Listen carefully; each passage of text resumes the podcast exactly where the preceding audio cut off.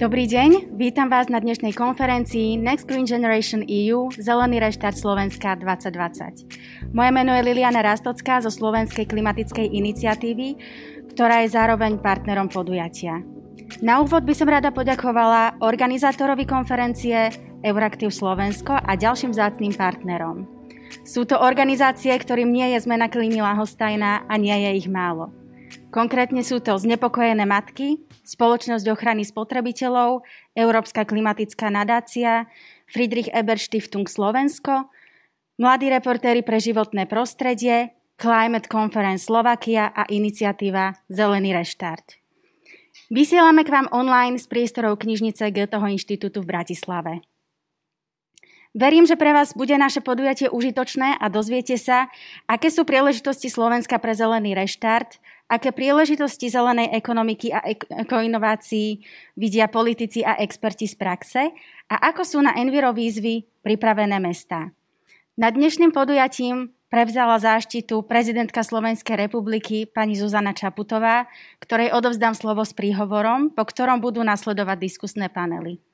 Dámy a páni, prezidentka Slovenskej republiky, pani Zuzana Čaputová. Vážené dámy a páni, ďakujem za príležitosť vystúpiť na online podujatí Next Green Generation EU Zelený reštart Slovenska 2020. Vnímam to ako užitočný priestor na informovanú a potrebnú národnú diskusiu o zelenom naštartovaní našej krajiny a súčasne riešení klimatickej krízy. Môžeme byť inovatívnou, zelenou a modernou krajinou, kde sa ľuďom bude dobre žiť. Krajinou, ktorá bude sociálne férovejšia a spravodlivá a ktorej sa bude dariť aj ekonomicky. Slovensko momentálne stojí pred veľkou výzvou, ako efektívne a rozumne nastaviť a najmä plnohodnotne využiť plán obnovy, ako aj nové programovacie obdobie eurofondov. Akutne potrebujeme dlhodobú a zjednocujúcu víziu.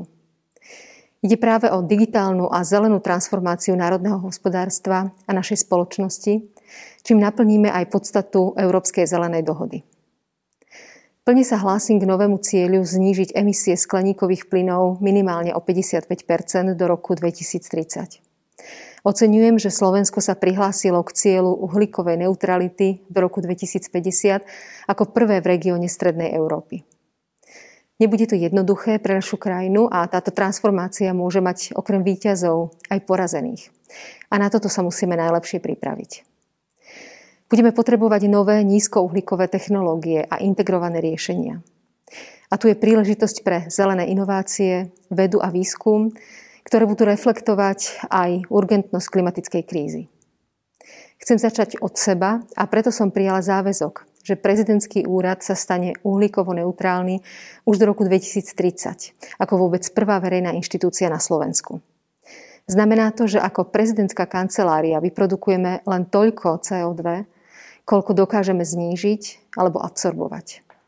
Ide o súbor opatrení vrátane digitalizácie procesov, triedenia a predchádzania odpadu, používanie obnoviteľných zdrojov energie, obmeny vozového parku či vysadby stromov a zelene. Chceme byť inšpiráciou a motiváciou pre mnohých ďalších. Dekarbonizácia sa musí týkať všetkých sektorov ekonomiky, vrátane znižovania technologických emisí, ako aj posilnenia prírodných záchytov. Jedným z účinných nástrojov riešenia klimatickej krízy sú aj investície do environmentálne a energeticky udržateľnej výstavby a komplexnej obnovy budov a domov. Tieto opatrenia sú investíciou do zdravia, životného prostredia a čistých technológií. Zaručia modernizáciu a vyššiu kvalitu života a tiež podporia lokálnu ekonomiku a tvorbu nových pracovných miest. Tento cieľ presadzujem a podporujem do balíka opatrení, ktoré budúci rok predložíme v našom pláne Európskej únii. Želám si, aby dnešná diskusia o opatreniach prispela k riešeniu klimatickej krízy a súčasne viedla k naštartovaniu a obnove ekonomiky klimaticky a environmentálne súladným spôsobom. Prajem vám plodnú a podnetnú konferenciu a verím, že jej výstupy sa podarí pretaviť do reálnych krokov a konkrétnych výsledkov. Vážené dámy, vážení páni, vítame vás pri prvom paneli dnešnej konferencie a som rád, že tu máme dôležitých a vážnych hostí. Dovolte mi predstaviť podpredsedničku vlády Slovenskej republiky a ministerku pre investície, regionálny rozvoj a informatizáciu, pani Veroniku Remišovu. Pozvanie. Dobrý deň. Ministra dopravy Slovenskej republiky Andreja Doležala, dobrý deň. Dobrý deň. Štátneho tajomníka Ministerstva životného prostredia Slovenskej republiky Juraja Smatanu, dobrý deň. Dobrý deň. A vedúceho zastúpenia Európskej komisie na Slovensku, pána Ladislav Mika, dobrý deň. Dobrý deň, ďakujem za pozvanie. Keďže čas je krátky a máme vyčlenenú necelú hodinu na túto diskusiu, tak zaobídeme sa bez dlhých úvodov a rovno dám slovo našim, našim panelistkám a panelistom. Pani podpredsednička vlády, chystáme sa na implementáciu asi rekordne veľkého balíka európskych peňazí, na ktoré budú naviazané aj slovenské verejné investície do viacerých oblastí a dôležitú úlohu by tam mala zohrávať zelená ekonomika alebo zelený reštart, reštrukturalizácia hospodárstva. Moja otázka pre vás je, do akých oblastí ekonomiky by podľa vás mali tieto peniaze smerovať tak, aby pomohli tomuto zelenému reštartu. A potom, čo je možno ešte dôležitejšie v prípade Slovenska, ako zabezpečiť, aby tie prostriedky boli naozaj minúta a minúta efektívne, pretože predchádzajúce skúsenosti ukazujú, že v tomto nie sme, povedzme, majstrami Európy. Nech sa páči. Ďakujem pekne. Začnem najskôr s tou e, ťažšou časťou otázky, ako zabezpečiť, aby prostriedky boli e, efektívne minuté a čo nás čaká. E, máme momentálne, sme v takom historickom období, kedy pripravujeme strategické plány pre dva veľké balíky peňazí. Jedným z nich je plán obnovy a rozvoja, ktorý gestoruje ministerstvo financí a druhý z nich sú eurofondy na ďalších 7 plus 3 roky, čiže na 10 ročné obdobie. V jednom prípade je to 6 miliard, v druhom prípade je to približne 13 miliard eur, čo je obrovské množstvo peňazí, ktoré môžu pomôcť, e, pomôcť Slovensku. A teraz e, môžu pomôcť Slovensku nielen dobehnúť e, infraštruktúrny dlh, investičný dlh, ktorý tu na Slovensku máme, ale môžu pomôcť Slovensku, aby sa pretransformovalo z menej inovatívnej krajiny, ktorou žiaľ, to si povedzme na rovinu, momentálne sme, a sme sa posunuli k, k Ukrajine, kde predávame nápady, uh, nové myšlienky uh, a jednoducho podporujeme znalostnú ekonomiku. Ako, to, ako tento balík peňazí implementovať efektívne, boli sme svetkom uh, pre, predchádzajúcich dvoch programových obdobiach, že troch veľkých problémov. Mali sme prvý problém, bola obrovská byrokracia, druhý problém bola obrovská miera pochybení a korekcií. To znamená, že veľmi veľa peňazí sme museli vrácať do Bruselu alebo prepadli. A tretia bola korupcia. Čo sa týka byrokracie, tam už v roku 2004 nám Európska komisia odporúčala, keď sme začínali len implementovať eurofondy, tak nám odporúčala zjednodušte implementačnú štruktúru, vybudujte si profesionálnu, profesionálnu štátnu a verejnú správu, eh, tak aby jednoducho ste mali profesionálov, ktorí eurofondy budú implementovať a snažte sa to robiť čo najjednoduchšie. My sme šli opačnou cestou a viedlo to aj k tomu, že sme mali veľký počet operačných programov, mali sme veľký počet sprostredkovateľských a riadiacich orgánov. V tomto programovom období ich bolo až 27. A predstavte si, že máme jeden operačný program, regionálny operačný program, kde máme sprostredkovateľských orgánov až 17. A v praxi to potom vyzerá tak, že žiadateľ, ktorý žiada v operačnom programe doprava peniaze, tuto u pána ministra e, dopravy, má trochu iné pravidlá ako žiadateľ, ktorý ich žiada na životnom prostredí. Čo je podľa môjho názoru pre žiadateľov metúce a nepriateľné. Toto chceme zmeniť. Menej byrokracie, čiže zjednodušovať procesy. Chceme odstráňovať byrokraciu, administratívu v regionálnom eh, v regionálnom programe sa to snažíme posúvať to rozhodovanie na čo najnižšiu úroveň. A teraz sme robili veľký audit, začali sme v regionálnom programe, kde sme aplikovali 40 zjednodušení, ale budeme to robiť na, eh, kompletne na celý, celé budúce programové obdobie. A korupcia? Korupcia to je žiaľ problém, ktorý uh, je nielen v eurofondoch, ale v eurofondoch bol veľmi vypuklý, lebo sú tam veľké objemy peňazí. Korupcia vzniká vtedy, keď máte veľkú byrokraciu, keď je to veľmi neprehľadné, ale aj vtedy, keď nie je politická vôľa korupciu stíhať. A ja len poviem zo pár čísel z minulého programového obdobia a z tohto. V minulom programovom období, a to sa týka nezrovnalosti a pochybení, sme vracali alebo boli predmetom korekcií, poviem korekcie, v hodnote takmer 1 miliardy eur za Slovensko. A čo je najhoršie, pol miliardy eur sa týkalo len pochybení na strane riadiacich orgánov, čiže na strane štátu. A z, týchto, z tohto balíka peňazí, a to teraz hovorím o programu období 2007-2013, nemáme ešte splatených zo štátneho rozpočtu 335 miliónov eur. Čiže obrovská nákladová položka, dôsledku ktorej Slovensko stráca cenné zdroje. A teraz k zelenej ekonomike. Zelenej ekonomike je to mimoriadne dôležitá téma eh, aj pre eh, Európsku úniu, pre ostatné členské štáty, ale čím ďalej, tým viac aj pre Slovensko.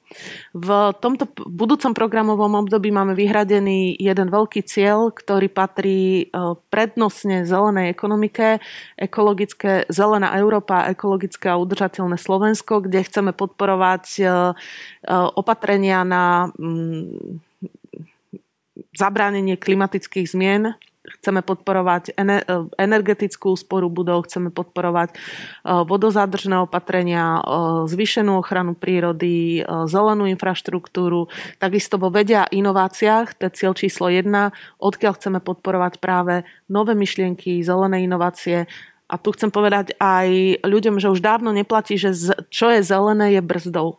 Zelen, dnes zelená ekonomika môže byť príležitosťou pre tvorbu nových pracovných miest, pre tvorbu pracovných miest s vyššou pridanou hodnotou, eh, ktoré v konečnom dôsledku všetci na Slovensku si želáme, aby sme mali čistejší vzduch, čistejšiu vodu, aby sme mali zdravé životné prostredie, aby sme jednoducho aby sme mali zdravú krajinu. A to je cieľom aj tohto programového obdobia a takýmto spôsobom my budeme presadzovať radikálne investície do do zelenej ekonomiky. Ďakujem pekne. Vidím, že už pribúdajú prvé otázky cez slajdo, ale ja mám jednu otázku pre pána ministra dopravy Doležala. Um, možno komplikáciou, možno výhodou týchto európskych peňazí je, že prichádzajú z dvoch zdrojov. Jedným je plán obnovy a rozvoja, druhým povedzme štandardné eurofondy. A je dôležité nájsť spôsob, ako, ako vytvoriť synergie medzi týmito dvoma zdrojmi peňazí do akých oblastí by podľa vás mali smerovať európske peniaze, ale zamerajme sa teraz na plán obnovy a rozvoja, ktorý je pravdepodobne aj z toho časového hľadiska taký akútnejší. Čiže kam by tie peniaze mali ísť podľa vašich predstav? Nech sa páči. Ďakujem pekne. Veľmi správne ste to pomenovali, lebo je to o komplementarite zdrojov, ktoré sú teda klasický operačný program Slovensko a, a plán obnovy lebo už zo zadania alebo z toho manuálu Európskej komisie pre budúce čerpanie plánu obnovy bolo jasné, na ktoré typy investícií sa máme sústrediť, na ktoré nie. Treba na rovinu povedať, že na cesty a cestnú infraštruktúru môžeme zabudnúť. Tam nie je to synonymum zelená ekonomika. Sústrediť sa môžeme a aj, aj to je v našom materiáli, s ktorým sa uchádzame o zdroje z plánu obnovy. Sústredíme sa na, najmä na železničnú infraštruktúru. Tam vidíme najväčší prínos tej zelenej ekonomiky to je motivácia skvalitniť železničnú infraštruktúru, ktorá je v tak zlom stave, že ani máme tu zástupce Európskej komisie, veľmi pekne ďakujem za všetky, všetky zdroje, ktoré mohli ísť do železničnej spoločnosti na vlaky a infraš- na, na vlaky, na moderné vlaky a moderné súpravy, ktoré ale jazdia po starej železničnej infraštruktúre. Tam je tá neefektivita. My máme prepočty, ak by sme dokázali zrekonštruovať železničnú infraštruktúru, tak so súčasným vozovým parkom vieme prevoziť dvojnásobný počet cestujúcich. Momentálne vozíme 77 miliónov cestujúcich ročne na, naši, na našich železniciach. Vedeli by sme prevoziť 150 miliónov, ak by sme len zvýšili takty, zvýšili rýchlosti a obnovili infraštruktúru. Čiže aj tie naše, naše plány, alebo s čím sa uchádzame, s ktorými investíciami, zelenými investíciami, lebo železnica je zelená investícia, s ktorými sa uchádzame, tak to je jednoznačne obnova železničnej infraštruktúry. Máme tam elektrifikáciu vybraných tratí, máme tam modernizáciu týchto tratí.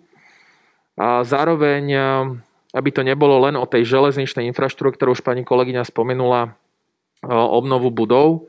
V agende ministerstva dopravy a výstavby eh, je samozrejme obnova budov, bytových domov.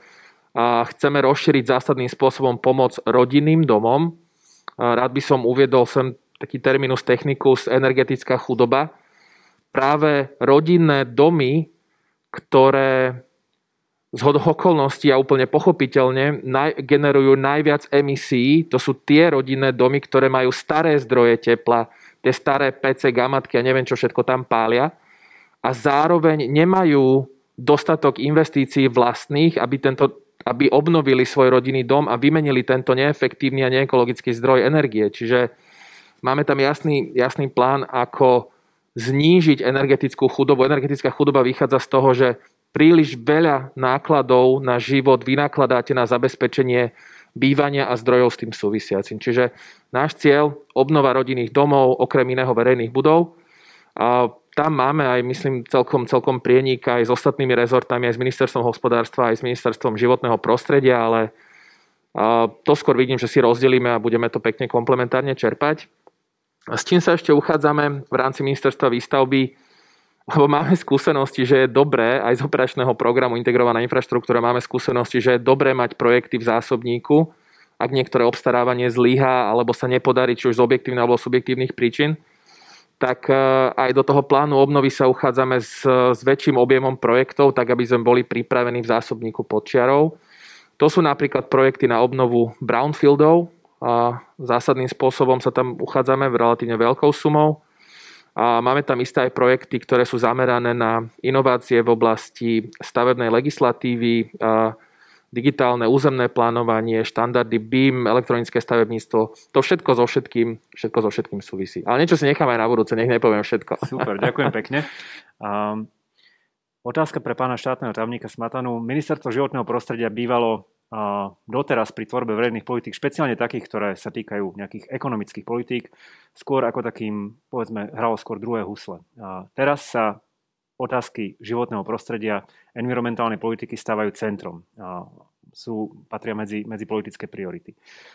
Čiže váš názor v tom, ako čerpať tieto peniaze, ktoré majú pomôcť obnove ekonomiky na Slovensku, je veľmi dôležitý. Kde vy vidíte najväčšie environmentálne dlhy, ktoré by Slovensko malo riešiť, špeciálne také, ktoré sa dajú riešiť aj prostredníctvom týchto európskych peňazí. Sa Vy ste to povedali veľmi zdvorilo, že ministerstvo životného prostredia bývalo rezortom, ktorý hral druhé husle. To býval rezort, ktorý dostávala malá koaličná väčšinou nacionalistická strana, ktorej mená ministrov zanikli, e, zanikli v našej historickej pamäti, nezanechali po sebe žiadnu stopu, pretože väčšina z nich mala za úlohu iba postrážiť nejaké ekonomické záujmy a nerobiť problémy veľkému biznisu. E, z takto nastaveného rezortu e, sme sa nástupom Jana Budaja vlastne dostali do situácie, kedy ministerstvo životného prostredia sa stáva transformačným rezortom. Vlastne každá zmena, ktorá prechádza touto krajinou, je nejakým spôsobom modulovaná informáciami, stanoviskami, pripomienkami e, rezortu životného prostredia. Tak je to v celej Európe a tak to musí byť aj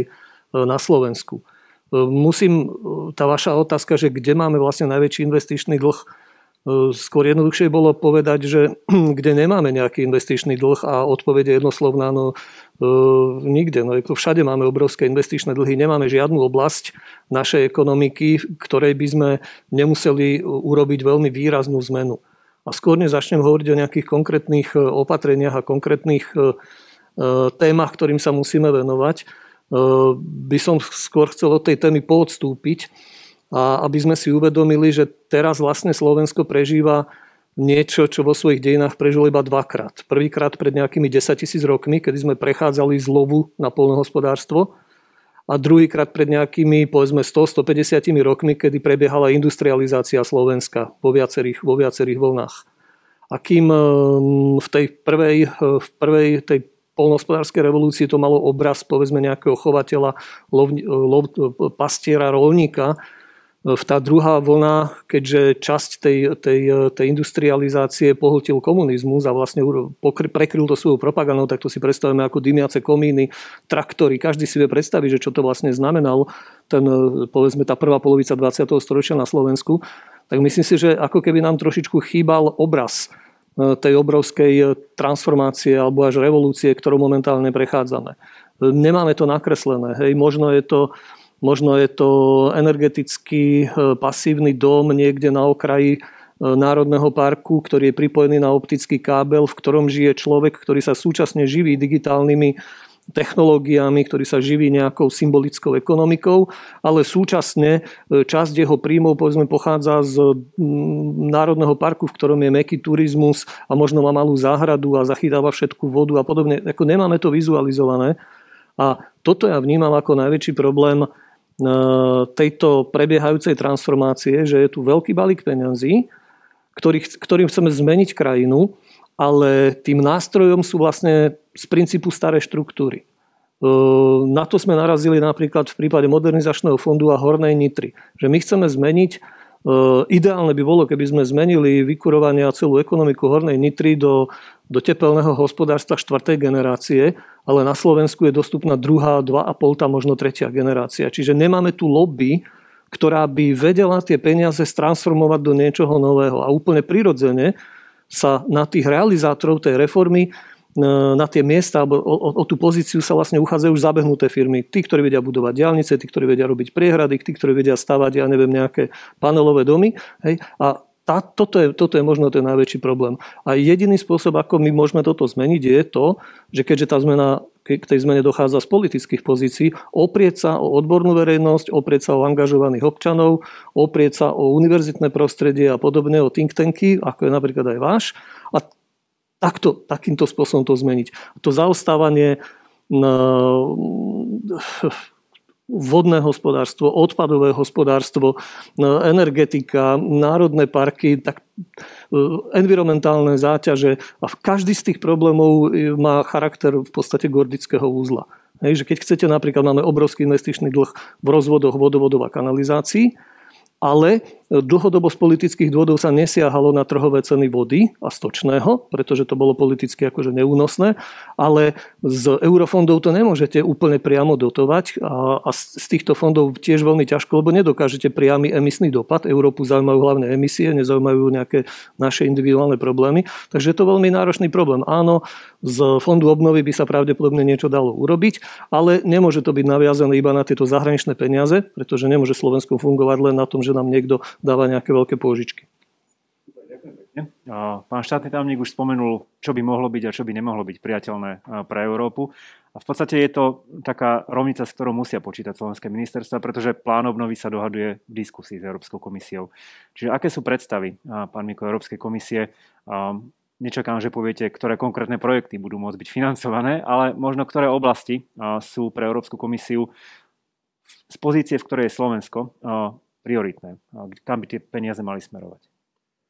E, ďakujem ešte raz za pozvanie a začnem tým, že to nie sú veci, ktoré by boli nejakým spôsobom dlhodobo neznáme. Lebo pripomínam, že Európska komisia každý rok vydáva správu o každej krajine e, v dominantných ekonomických parametroch a ukazuje, kde vidí priestor pre nejakú zmenu alebo kde niečo chýba. A už keď sa rozhodovalo o balíčku peňazí do reformného fondu, tak sa hovorilo, že vlastne tá základná prvá orientácia je v posledných dvoch správach, kde sa jasne hovorí, ktoré oblasti vidíme ako nádejné. Nie je to jediné a nie je to ani výlučné, ale proste ako nádejné preto, aby boli teda zahrnuté eh, do toho plánu. Všetko to tu už zaznelo, musím povedať. Na Slovensku je toto povedzme pover, pomerne vlastne jasné. Skôr by som povedal, že najväčší problém vlády bude, ako z toho veľkého zoznamu dlhého, vybrať vlastne tie oblasti, ktoré sa zmestia, aj keď ten objem peňazí je veľký. Lebo ja tu vidím dva také vlastne zaujímavé protichodné procesy. Jeden je, že ten reformný fond je prvý, ktorý dáva možnosť nielen nainvestovať do nejakého projektu, ale skutočne zabezpečiť potrebné reformy, ktoré sú s tým spojené a zafinancovať ich. A e, tie štandardné európske peniaze sú štandardné projektové peniaze. A my vlastne, ale ten prvý fond treba spraviť rýchlejšie než ten druhý, ale my máme skôr k dispozícii vlastne už akoby predstavu o tých projektoch do toho druhého fondu a menej do toho reformného. Takže ako keby tá reálna situácia s tým, čo je k dispozícii po ruke, skôr nahráva do toho eh, štandardného využitia v eurofondoch, zatiaľ čo do toho reformného sa to teraz musí tvoriť. A tým pádom vlastne to, čo vzniká, je taká diskusia medzi týmito dvoma hromadami problémov a samozrejme musí sa čo najviac teda trafiť do toho, do toho reformného, ktorý je teraz prioritný. Ja spomeniem veci, ktoré tu zazneli a kde vidím teda si myslím, že veľkú, veľkú, veľký objem peňazí, ktorý môže byť veľmi zmysluplne využitý spolu s potrebnými reformami. Už tu zaznelo hospodárenie s teplom, to znamená vôbec zateplovanie e, a rekonštrukcia budov. E, myslím si, že e, štátne zakázky plus samozrejme pokiaľ bude podpora pre, pre jednotlivých občanov. Ďalšia oblasť, e, ktorá je podľa mňa zásadne dôležitá, zaznela len krátko, je úplná rekonštrukcia vlastne toho, ako vyrábame elektrickú a tepelnú energiu, to znamená do energetiky. Je to tak, taký evergreen tých diskusí, že či sa na Slovensku vyplatí viacej obnoviteľných zdrojov, že či môžeme využívať geotermál a tak ďalej. No tu je práve priestor pre e, výraznú zmenu aj z hľadiska povedzme tých reforiem, pretože nemáme napríklad pre drobných dodávateľov, ktorí vyrábajú z obnoviteľných zdrojov, nemáme férový prístup do sieti. To znamená, že oni vlastne ako keby aj by mohli robiť, ale oni v tej súťaži nemajú šancu, e, preto ako je systém nastavený. Čiže toto je, to sú veci, kde sa môže okamžite robiť. E, bolo zmienené krátko. Pripomeniem, že cirkulárna ekonomia je principiálne si klimaticky dobrá alebo neutrálna. My sme vlastne dosť pozadu. Pripomínam mimochodom, keď by sme povedali, že ide len o tie emisie, polovičku odpadov dávame na skládky, keď poviem len o odpadoch. Odpady generujú zhruba 3 e, skleníkových plynov. Ako keby to, toto nechceme vidieť. Čo tu vôbec nezaznelo, a čo ani nie je, by som povedal, úplne na prvých riadkoch tej diskusie, ale ja to predsa len zmiením, je e, nejaký pohľad do toho, ako bude vyzerať naše polnohospodárstvo pretože to takisto generuje obrovský objem skleníkových plynov, je to dané postupmi, tu sme presne niekde, kde by sme mohli byť tej modernizácii úplne niekde inde, pokiaľ by tá reforma bola správnym spôsobom nastavená, pokiaľ peniaze, ktoré sa dávajú v obrovských objemoch, ani nie z tohto fondu, eh, by boli použité správnym spôsobom, tak by sme veľmi prispeli k tým klimatickým cieľom. Čiže máme tých možností veľa. A potom vidím aj v otázkach už, že máme tu priemysel, a to nie je, že sa ho to netýka. E, na Slovensku akože kruciálna otázka, veľký biely slon uprostred miestnosti je automobilový priemysel, 13% HDP No e, nemôže tento priemysel prispieť? Odpoveď je to nepravda. Samozrejme, že môže. Zase treba budovať infraštruktúru, treba počítať s tým, že tam postupuje dramaticky automatizácia.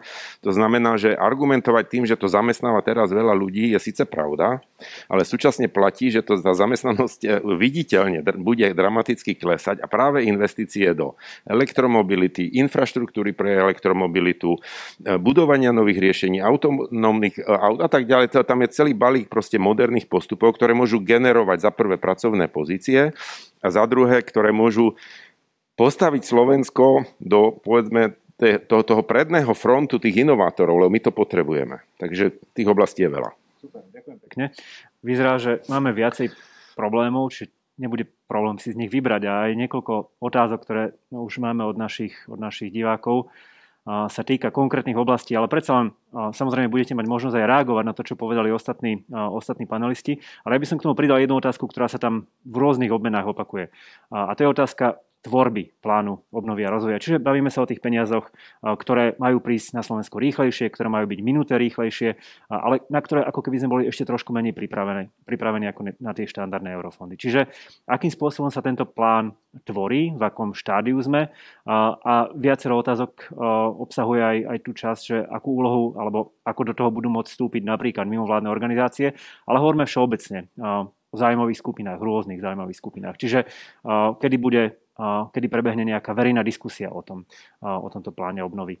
Mm, začneme pani vicepremiérkou. Ďakujem. Takto, že škoda, že tu nemáme medzi diskutujúcimi aj pána ministra dopravy, keďže vlastne pod jeho gestiu spadá Oh, financí, pardon. Prepač, Andrej. si tu. Pána ministra financí, lebo pod jeho gestiu spadá, spadá plán obnovy. Ja môžem povedať teda za, za tú jednak za našu stranu a jednak za náš rezort. Plán obnovy, ministerstvo financí predstavilo Národný plán reforiem, kde, ktorý reagoval práve na tú správu Európskej komisie, kde analytici načrtli reformy, ktoré by Slovensko, ktoré by Slovensko malo urobiť. Následne tu máme plán obnovy, to znamená, že je potrebné aj na úrovni koalície, aj na úrovni jednotlivých rezortov vybrať, čo ideme z tohto plánu obnovy realizovať. Ja to vidím aj na eurofondoch, eh, keď eh, sme eh, aj sme stále v procese koordinácie požiadaviek do RIECT, to je ešte tretí nástroj, 780 miliónov do tohto programového obdobia, tak vidíme, že požiadavky niekoľkonásobne prevyšujú, alebo potreby niekoľkonásobne prevyšujú sumu. Čiže v eurofondoch, keď máme 13 miliard, potreby Slovenska sú na úrovni 30-40 miliard eur. Keď v pláne obnovy máme 6 miliard eur, tak eh, len tie potreby jednotlivých reforiem sú niekde na úrovni 15 e, alebo 20 miliard eur. Čiže veľmi potrebné bude prioritizovať. Nejaké priority už máme dané, to je digitalizácia, e, kde je potrebné investovať, e, myslím, že 1,2 miliardy pôjde do digitalizácie, teraz naprieč oblastiami. Druhý taký komponent je zelený komponent, to znamená zelená ekonomika a následne aj na úrovni vlády prebiehajú diskusie, ktoré ktoré oblasti sú prioritné a do ktorých oblastí sa bude investovať prioritne. Ja osobne si myslím, že e, diskusia následne by sa mala otvoriť. E, jednotlivé reformné komponenty do plánu obnovy, ktoré majú na starosti rezorty, sú v príprave. Ja za svoj rezort, e, za digitalizáciu môžem povedať, že my v zásade máme kompletne pripravenú digitalizáciu, ktorá stojí na takých piatich pilierov. A ja si myslím, že verejnosť by následne mala byť prizvaná k, to, k diskusii o reformnom pláne obnovy. Ja tu poviem príklad, ako to robíme my v eurofondoch, to znamená, teraz hovoríme o sume 13 miliard eur. Tam napriek tomu, že máme COVID a že je veľmi ťažké organizovať nejaké väčšie diskusie s občanmi, tak tam sme momentálne spravili, samozrejme Prvá základná vec bol fundovaný podklad, ktorý sme pripravovali jednak v spolupráci s e, odborníkmi, e, s socioekonomickými partnermi Slovenská akadémia vied, čiže fundovaný podklad partnerskej dohody. A následne teraz máme veľkú sériu národných konzultácií online. E, my to hodnotíme ako veľký úspech. Máme konzultácie ku každému jednému cieľu, ku každému jednému cieľu sa nám prihlásilo vždy do online diskusie okolo 200 ľudí. Máme množstvo otázok, e, spravili sme takú e, veľkú stránku, kde máme e, interaktívny formulár, kde ľudia môžu posielať svoje pripomienky k partnerskej dohode. Týmto by som ich chcela k tomu aj pozvať, ktoré následne, ak budú relevantné, samozrejme, tak ich do tej partnerskej dohody zapracujeme. Je to náročné, je to konzumuje to čas, lebo tie diskusie k jednotlivým cieľom, jedna diskusia trvá aj 4, 4 až 5 hodín. Na záver budeme mať jednu veľkú, uh, veľkú diskusiu pre ku všetkým piatim cieľom. Čiže dá sa to, je to si myslím, že dobré, pretože to nie sú peniaze, ktoré sú peniaze jedného rezortu alebo peniaze tejto vlády. To sú peniaze, ktoré budú čerpať ešte ďalšie vlády a ten široký celospoločenský konsenzus, či už sú to mimovládne organizácie, verejnosť, odborná verejnosť, akadémia, tak mali by sme nájsť nejaký spoločný prienik, kde sa zhodneme na tom, áno, toto sú priority pre Slovensko na nasledujúcich 10 rokov a týmto smerom chceme ako Slovensko ísť. Ďakujem pekne. Pán minister doložil, je to aj jedna taká špeciálna otázka, akým spôsobom budú vyberané konkrétne projekty. Ale povedzme v tej vašej oblasti, čo je doprava a výstavba, ako ste správne povedali, akým spôsobom chcete, alebo akým spôsobom by podľa vás mali byť vyberané tie konkrétne projekty. Možno kto by do toho mal byť zapojený, alebo, alebo akým mechanizmom. Nech sa páči. Ja si dovolím začať možno trochu inak, lebo viackrát som počul slovo, alebo započul slovo míňať, ako budeme míňať, ako budeme míňať zdroje a prostriedky. Ja som zakázal na ministerstve používať slovo míňať. Používame slovo efektívne preinvestovať a vyčerpať. Čiže dôležité kritérium je to, aby sa to, sa to čerpalo efektívne. ja som predstavil veľmi podobný plán pre cestnú infraštruktúru. Veľmi sa s vami sotožňujem, že neexistuje snať oblasť, kde by sme nemali investičný dlh. Máme ho na cestách, máme ho na železniciach. O to dôslednejšie musíme prioritizovať naše investície, preto e, tak ako na cestách, tak pripravím istý investičný zoznam, zoznam priorit. A, a podľa neho budeme postupovať a vyberať, vyberať projekty. To je prvé kritérium. A druhé kritérium, o čom sme zatiaľ nehovorili, je ten krkolomný deadline čerpania eh, prostriedkov z plánu obnovy. Ja už som teraz aktivoval, alebo s našim týmom sme aktivovali prípravu projektov ešte z operačného programu Integrovaná infraštruktúra, zefektívňujeme čerpanie, kým sa ešte dá, aby sme už nastúpili do plánu obnovy s pripravenými projektami z iného európskeho zdroja. Ale jedným dýchom treba dodať, že znie to hrozne, ale vďaka tejto pandémii, paradoxne vďaka pandémii, vďaka pánu Bohu vôbec, máme zdroje na to, aby sme dobiehali investičné dlhy tejto krajiny v rôznych oblastiach. Čo by sme robili, keby nebolo plánu obnovy a odolnosti? My musíme nastaviť bez ohľadu, bez Európskej komisie, my sa musíme, a to je napríklad tiež jedna z reforiem, ako chceme dlhodobo a udržateľne financovať strategickú infraštruktúru tejto krajiny. Vrátane vôd, kanalizácií, dopravnej infraštruktúry. Niektoré krajiny okolo nás majú fond dopravnej infraštruktúry, do ktorého natekajú rôzne zdroje, cestná daň, dane z minerálnych olejov, pokuty, známky, mýto. A z tohto sa vytvára dlhodobo udržateľný fond napríklad dopravnej infraštruktúry, z ktorého sa buduje. Težme sa, že to tu máme a o to skôr ho musíme tento fond efektívne preinvestovať. Ja sa za ministerstvo dopravy, už som to povedal, máme tam viacero projektov, ja nie som naivný, tá diskusia na vláde ešte bude prebiehať alebo na úrovni ministra financií a vlády bude prebiehať a na konci dňa sa budeme musieť dohodnúť. Na teraz s tými sumami a s tými projektami, s ktorými sme tam išli, tak v tom prvom kole diskusí sme s nimi, mám pocit, že obstáli, ale a možno aj trochu kritický aj, aj do, do vlastných rádov. Myslím si, že by sme mali o tom častejšie hovoriť, lebo ten, ten čas beží. Jednu otázku je pre pána štátna tajomníka, ale pán Miko chcel reagovať, tak dám slovo.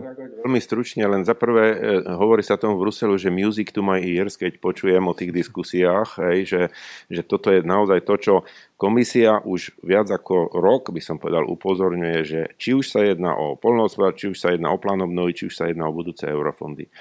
Očakáva sa, vzhľadom na to, že je oveľa väčšia autonómna úloha národných štátov v tom, ako sa definuje, ako sa budú tie peniaze využívať, že to bude výsledok veľmi širokej diskusie s biznisom, s mimovládkami, s občanmi, s municipalitami, s mestami, aby som teda menoval hlavných partnerov.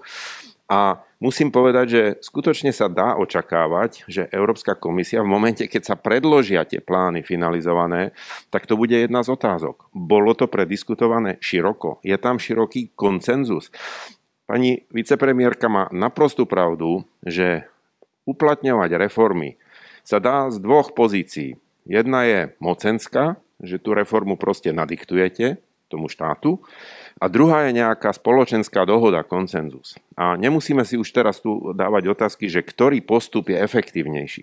V momente, keď je široká dohoda prediskutovaná, tak tá nádej, že tá reforma bude úspešne vykonaná v tom čase, v akom sa plánuje, je nepomerne väčšia, ako keď sa to niekomu tlačí proti odporu.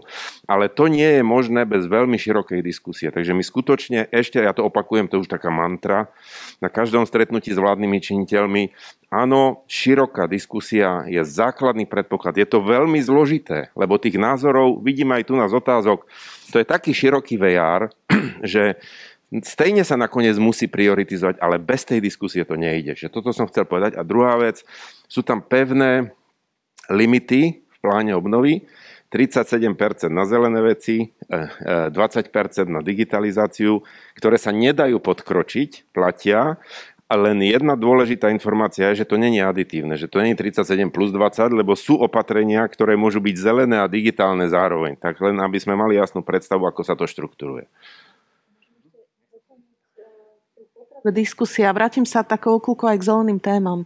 Že je to, ja to vidím, že pri transformačných oblastiach, ktorým zelená, zelené témy, zelená ekonomika určite sú, že je to zvlášť potrebné. Je to, čo hovoril pán štátny tajomník Smatana. Že my tu tvoríme niečo nové. A že doteraz, a to vidia aj lídry iných členských krajín, že doteraz vlastne fungoval nejaký ekonomický model v krajinách. Hej, kde sme ľuďom hovorili, že benzínové auta sú dobré, potom sme im hovorili, majú veľkú spotrebu, kúpte si radšej dízle. Teraz im hovoríme, dízle produkujú strašne veľa častíc, kúpte si radšej elektromobily. Žili v nejakom ekonomickom modeli, ktorý teraz aj tými návykmi sa bude búrať, meniť a v niektorých oblastiach to bude aj bolieť. Ale na to, aby bola tá celospoločenská akceptácia, tak je mimoriadne potrebná diskusia, mimoriadne potrebné vzdelávanie. Na to vzdelávanie e, to sa ne, Týka sa to aj zelených tém, ale to sa týka aj e, digitalizácie a tak ďalej. Čiže vzdelávanie hra kľúčovú rolu pri akejkoľvek, e, akejkoľvek transformácii, ktorú chceme ako krajina začať. V ďalšej oblasti školstvo, administratíva, tak. len podotýkam reformy. Ale ešte by som dal slovo pánu, pánovi štátnemu tajomníkovi. Práve kvôli tým mimovládnym organizáciám, boli to častokrát alebo takto, v poslednom čase sú to environmentálne mimovládne organizácie, ktoré sú, je ich veľmi počuť a, a sú veľmi aktívne, zapájajú sa skôr niekedy do pripomienkovania, ale niekedy aj do návrhov toho, ako by mala verejná politika vyzerať. V minulosti boli skôr v defenzíve. Ako niekedy sa zdalo, že skôr sa snažia brániť proti tomu, čo štátna politika presadzuje. Dnes by mohli byť partnerom tvorby tejto politiky. Čiže aká je predstava ministerstva životného prostredia? Akým spôsobom by mali byť, alebo akým spôsobom ich vy chcete zapojiť do, do tvorby tejto politiky, alebo určovania priorít pre investície v rámci plánu obnovy? Sám som vyšiel z prostredia environmentálnych mimovládnych organizácií, takže myslím si, že rozumiem, e, e, o čo ide a takisto myslím si, že mám aj slušnú mieru kontaktov. E, ono je to v podstate jednoduché. Súčasné vedenie ministerstva životného prostredia na čele s Janom Dudajom vlastne zapája mimovládne organizácie všade, kde to je len trošku možné. Skôr by som dokonca povedal, že je opačný problém. Kapacita mimovládnych organizácií termínovo a obsahovo vlastne stíhať rôzne procesy, ktoré momentálne vo veľkej rýchlosti prebiehajú. Či je to transformácia štátnej ochrany prírody, alebo e, reforma odpadového hospodárstva, ktorá je vlastne, trúfam si povedať, zatiaľ prvou a najväčšou ekonomickou reformou Matovičovej vlády, pretože tam došlo k, výraznému, k výraznej zmene paradigmy, ktorá sa prejaví vlastne od 1.1.21. Do všetkých týchto procesov boli zapojené mimovládne organizácie a aj mnoho ľudí prešlo z tretieho sektora a začali pracovať v štátnej službe. Nie tak veľa, ako by som si predstavoval, ale mm, nedisponuje ani ten, ani ten sektor vlastne takými kapacitami a mnohí z nich majú rozbehnuté projekty, ktoré presahujú dĺžku volebného obdobia. čiže vlastne sotva by sme našli na ministerstve životného prostredia e, nejakú sekciu, kde by nebola vytvorená pracovná skupina, na ktorej sa podielajú mimovládne organizácie. Asi najsilnejšie sú v oblasti e, chránených území a biodiverzity. Tam už tradične e, je tých mimovládnych organizácií najviac. Ale napríklad po smrti Dana Lešinského, ktorému aj týmto chcem vlastne vyjadriť e, nejakú úctu a pamiatku, zrazu sme zistili, že vlastne mimovládnych organizácií, ktoré boli schopné na hlbokej úrovni pripomienkovať problematiku ovzdušia až na úroveň chemických vzorcov, ich tak až veľa nemáme. Mnohé z nich tlačia na zmenu klímy, ale skôr zostávajú pri tom, že toľkoto percent by sme mali prijať, eh, aby sme, aby sme dodržali nejaký európsky štandard. Čiže v každej jednej oblasti, či sú to environmentálne záťaže, biodiverzita, eh, odpady, európska politika, eh, ja neviem, eurofondy a tak ďalej a tak ďalej. Vo všetkých týchto oblastiach spolupracujeme s tretím sektorom. Ďakujem pekne. Posunieme sa k otázkam, ktoré už sa pýtajú na konkrétne oblasti pre investície. Opäť vyberiem také štyri, ktoré niekedy sa aj opakujú. Tá prvá sa týka dopravy a potom nechám na vás, na ktorú z nich budete chcieť reagovať. Tá prvá sa týka dopravy. Sú tu dve konkrétne veci. Prvá, cyklodoprava. Vieme, že v niektorých krajinách podpora cyklistickej dopravy ako možno nejaké alternatívy dopravy v mestách je súčasťou verejných investícií akú úlohu by mala zohrávať na Slovensku, alebo či sa s ňou nejakým spôsobom počíta. A, s tým súvisí ešte jedna vec, a to je možno to, tá zelená doprava ako nejaká štruktúrálna zmena spôsobu, akým sa človek hýbe. Proste reforma mobility ako takej. Čiže ako, aká je vaša predstava, ako by k tomuto mohli prispieť peniaze, ktoré Slovensko bude čerpať. Druhá vec sa týka výroby elektrickej energie. To je to, čo spomínal pán Miko, o, o čom sme zatiaľ veľa nehovorili. Je tu otázka, alebo sú tu hneď dve otázky. Jedna sa pýta na na obnoviteľné zdroje energie a budovanie vôbec kapacít na ich využívanie, veterné turbíny, môžu to byť aj ďalšie, ale potom bola tu aj otázka na, na úlohu plynu. Akú, akú úlohu má zohrávať zemný plyn, do akej miery Slovensko bude alebo nebude do tejto, do tejto infraštruktúry alebo do jeho využívania investovať ako do nejakého, nejakej prechodnej technológie. Tretia otázka, ktorá na chvíľu som by tam videl vyskočiť, sa týka energetickej chudoby. To je oblasť, ktorá trápi najmä sociálne marginalizované komunity, ale môže trápiť najmä sociálne marginalizované komunity. Čiže otázka opäť je, akým spôsobom je plánované, alebo akým spôsobom sa plánuje využitie peňazí pre riešenie energetickej chudoby práve v týchto marginalizovaných komunitách. A nakoniec regionálne energeticko-klimatické kapacity. Jedným, alebo Čas názorov hovorí, že aj ten náš energetický ekonomický systém bude udržateľnejší, ak bude odolnejší na regionálnej úrovni.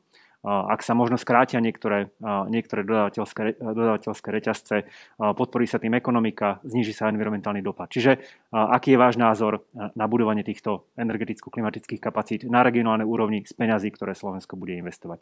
Mm, môžeme použiť znova to isté poradie ešte raz, čiže nech sa páči, pani vicepremiérka.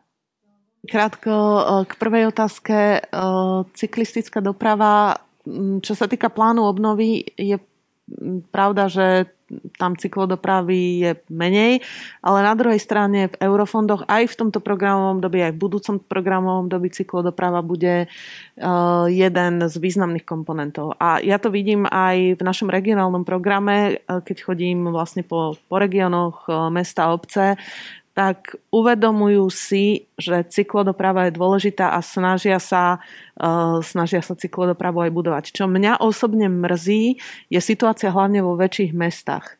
Uh, Zatiaľ tá cyklodoprava hlavne v regiónoch slúži na turistické účely, čo je veľmi dobré, ale myslím si, že je potrebné zabrať, a to sa týka, hovorím, hlavne väčších miest, meskej cyklodopravy ako alternatívneho spôsobu dopravy, áno, aby sme nahradili osobnú dopravu a podporili cyklodopravu. Ja sama som veľký cyklista, preto každú novú cyklotrasu, ktorá je vybudovaná v Bratislave, ak je vybudovaná, tak s veľkým nadšením vítam, ale hovorím, bola by som veľmi rada, keby sme to robili rýchlejšie a razantnejšie. OK, pán minister. Nesúhlasiť a zároveň veľmi pekne ďakujem, že na nás myslíte aj v novom operačnom programe s cyklodopravou. Áno, v tom pláne obnovy je cyklodoprava, čiže tam bola otázka, že či, či vypadla, nie, nevypadla cyklodoprava z plánu obnovy, ale to je o tej komplementarite, že budeme sa snažiť využívať aj v úvodzovkách klasické štrukturálne fondy. Ja to len pripomínam, že už treba napríklad pri projektovaní myslieť, my teraz riešime D3 Kisuce, je to veľká téma, stavia sa tam diálnica, sú tam prekladky ciest, ale už teraz sme v tých, v tých regiónoch v kontakte, a pripravujeme pri územnom plánovaní trasy budúcich cyklotrás, lebo to nie je len o meskej, ale o prímeskej doprave. To znamená, ako je tam iná fabrika Kisucké nové mesto, Žilina, Kia, to znamená, viem stiahnuť z toho regiónu ľudí, alebo teda pracovníkov práve na cyklodopravu na cestu do práce. My sami sme v lete mali iniciatívu na ministerstve dopravy, aj, aj ostatné ministerstva sa zapojili a sme mali e, iniciatívu Cesta do práce na bicykli, sám som sa toho zúčastnil a že cyklodoprava, cyklodoprava je téma. A druhú, druhú tému, ktorú som možno nespomenul v tom úvodnom príhovore, bola intermodalita, tá súvisí s tou cyklodopravou, to znamená bicykel, vlak, vlak, bicykel, cesta do práce. A je tam určite, je tam v pláne obnovy aj takáto uh, intermodalita, jednou z tých reform, lebo sme hovorili o investíciách, alebo ja som hovoril veľa o investíciách, ale máme tam aj reformy, ktoré s tým musia ruka v ruke ísť. A to je napríklad veľký problém koordinácie dopravy. Ak som povedal, že budeme sa snažiť motivovať zvýšením kvality, frekvencie taktov a rýchlosti na železnici, motivovať aby ľudia prechádzali z ciest na vlaky. Pripomínam, finišujeme s piatým koridorom opäť vďaka Európskej, Európskej komisii smerom do Žiliny. Ak pôjdem do Žiliny za hodinu 15, neverím, e, sám by som si, ne, prečo by som mal ísť autom, keď dokážem ísť komfortne do Žiliny e, za hodinu 15, ale dôležité je potom vymyslieť aj tú intermodalitu, čo, čo potom ďalej, e, ako nadvezovať autobusy a podobne. Preto na úrovni ministerstva dopravy vzniká istý národný koordinačný orgán, ktorý má za cieľ koordinovať vlaky a autobusy. Ďakujem pekne. Pomaly sa blížime k záveru, ale ešte dve krátke odpovede a potom dám ešte priestor na nejaké záverečné, záverečné zhrnutie. Čiže pán štátny tajomník, pán Miko. Ak chcete k týmto otázkam, ktoré tu... Ja sa stretol s e, pánom Roháčom, ktorý napísal tú otázku. E, myslím, že navštívil ministerstvo životného prostredia mhm. dvakrát. Veľmi vyzdvihol, že sme ministerstvom, ktoré má najviac odstavených bicyklov v atriu ministerstva životného prostredia. E, používajú ich to naši zamestnanci, naši zamestnanci pravidelne. Tí, ktorí nie sú na home office, mnohí z nich používajú bicykle. Ja som takisto celoživotný cyklista, nevlastním auto doteraz, vyhýbam sa tomu zatiaľ sa mi to ako úspešne darí. A len by som chcel pripomenúť pánovi ministrovi klasický britský e, sitcom. Iste, páne ministře, keď chceli nejakého ministra zlikvidovať, tak mu dali na starosti koordináciu medzi železničnou a autobusovou dopravou, pretože na tom si už vylával zuby, e, myslím aj Humphrey a pleby. Ja musím reagovať, akože vylámali si zuby, lebo všetci o tom hovoria, ale nikto nič nerobí.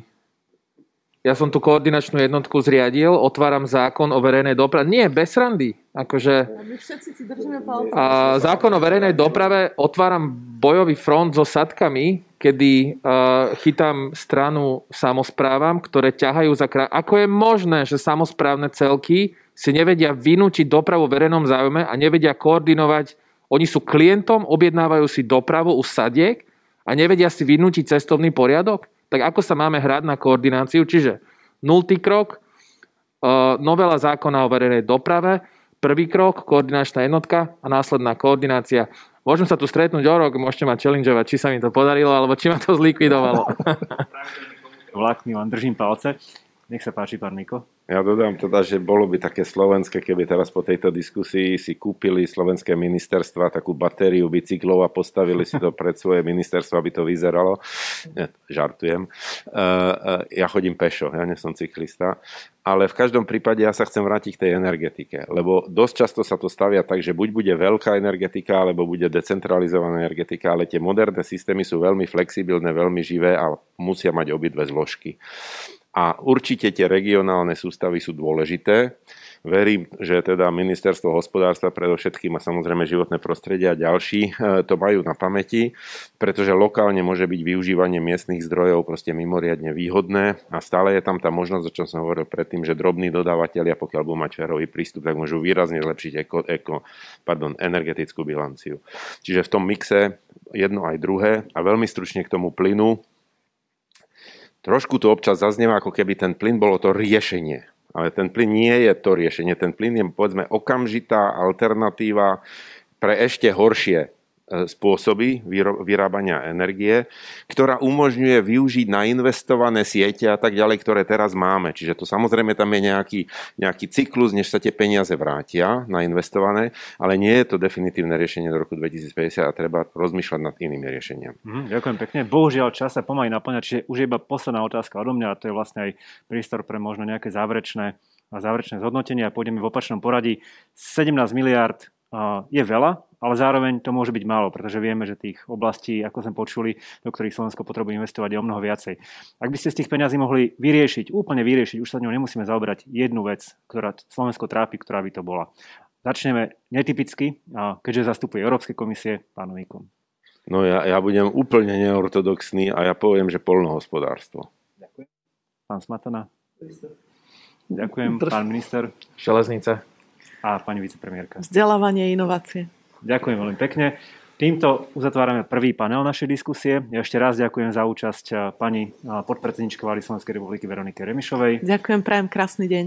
Pánovi ministrovi, pánovi Dôžalovi.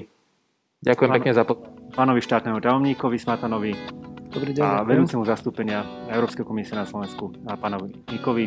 Ďakujem veľmi pekne. Ďakujem, pekný deň. A pre vás ostatných môžete sa tešiť na ďalšie časti, ktoré budú určite minimálne také živé ako táto. Ďakujem pekne.